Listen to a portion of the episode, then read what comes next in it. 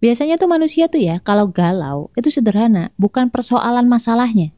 Tapi dia itu belum memutuskan, itu yang bikin dia galau. Coba dicek. Karena dia masih berdiri di dua kursi. Gimana ya berdiri di dua kursi?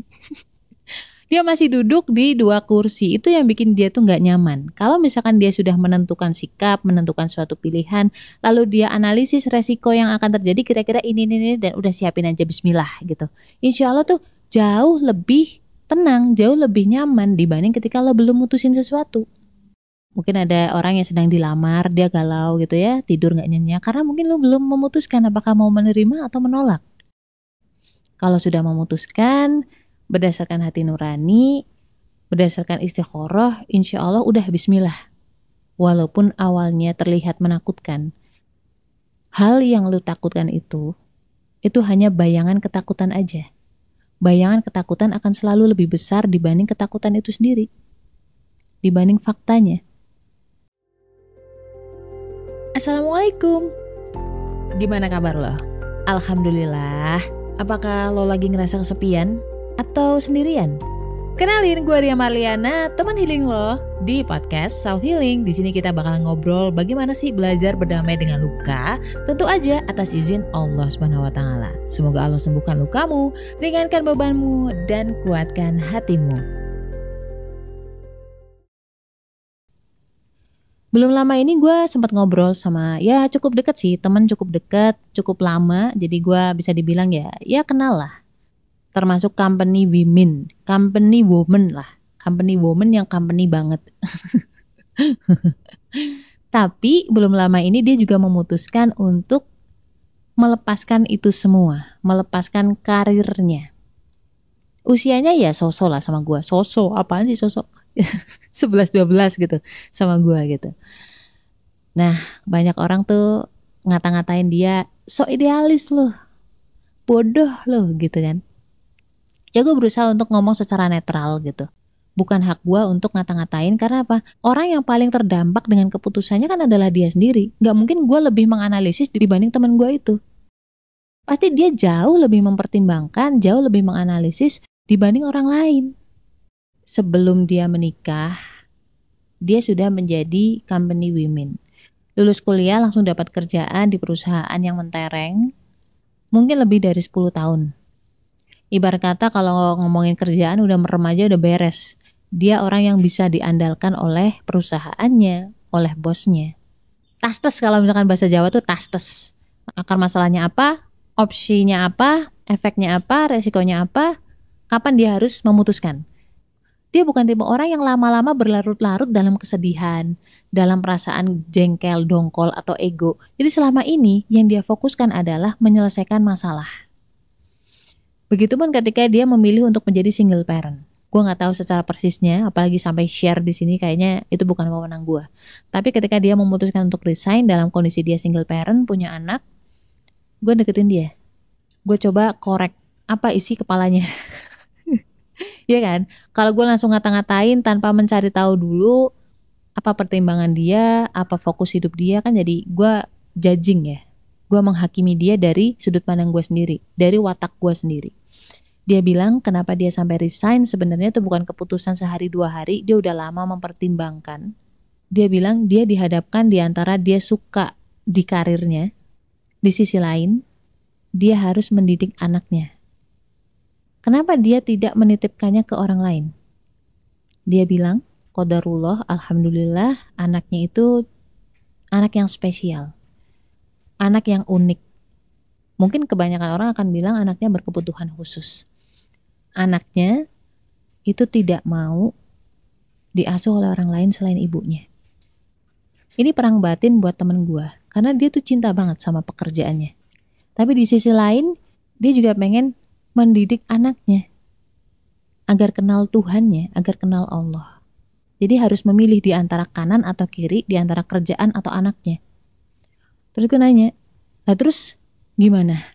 Pertimbangan lo gimana? Kenapa lu sampai memilih untuk mengundurkan diri dari perusahaan lo? Dia jawab, gue membuat ini menjadi sangat sederhana. Gue tahu bahwa ini tinggal ada dua pilihan, dua opsi saja. Ngejar karir gue atau membersamai anak gue. Karir itu ego gue. Iya, karir itu ego gue, itu benefit untuk diri gue, itu memenuhi kesenangan hati gue. Gue bakal seneng banget kalau bisa tetap memegang karir itu. Tapi anak itu adalah amanah Allah, ada haknya Allah di situ. Ketika dua hal ini harus dipertentangkan antara hak gue atau hak Allah, ya gue harus turunin hak gue. Gue harus utamain haknya Allah. Dengar itu, gue langsung deg gitu. Iya ya, sebenarnya kan hidup itu cuma dua pertentangannya antara lo mengejar hak lo atau lo mengejar haknya Allah. Dan kebanyakan dari kita tuh berat banget untuk melepas hak kita, melepas ego kita, melepas kecintaan kita. Terus gue nanya lagi ke dia, duh emang gak berat ya kayak gitu? Ya gak mungkin gak berat, pasti berat. Tapi gue takut gue menyesal di hari akhir nanti.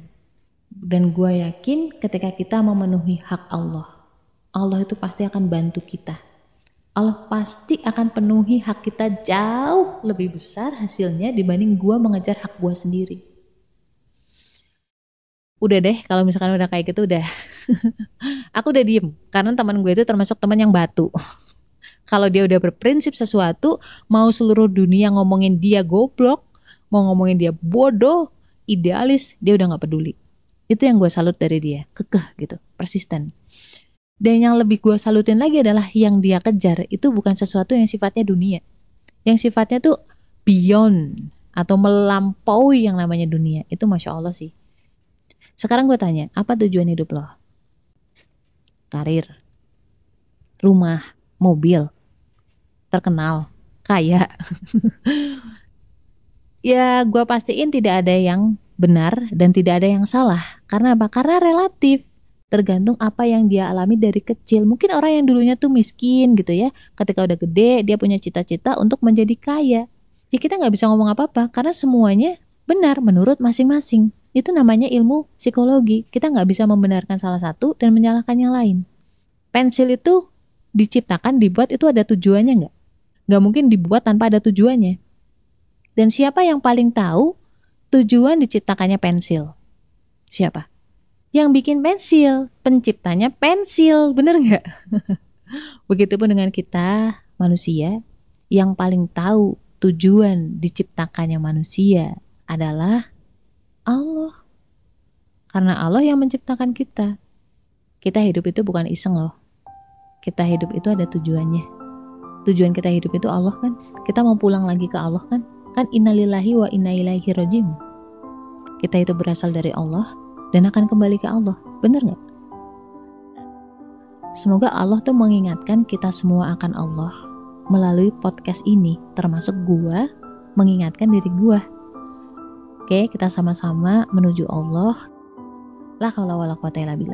Stay love and assalamualaikum warahmatullahi wabarakatuh.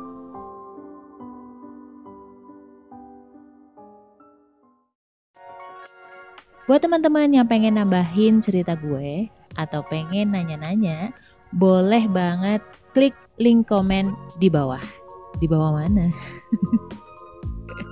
di deskripsi box.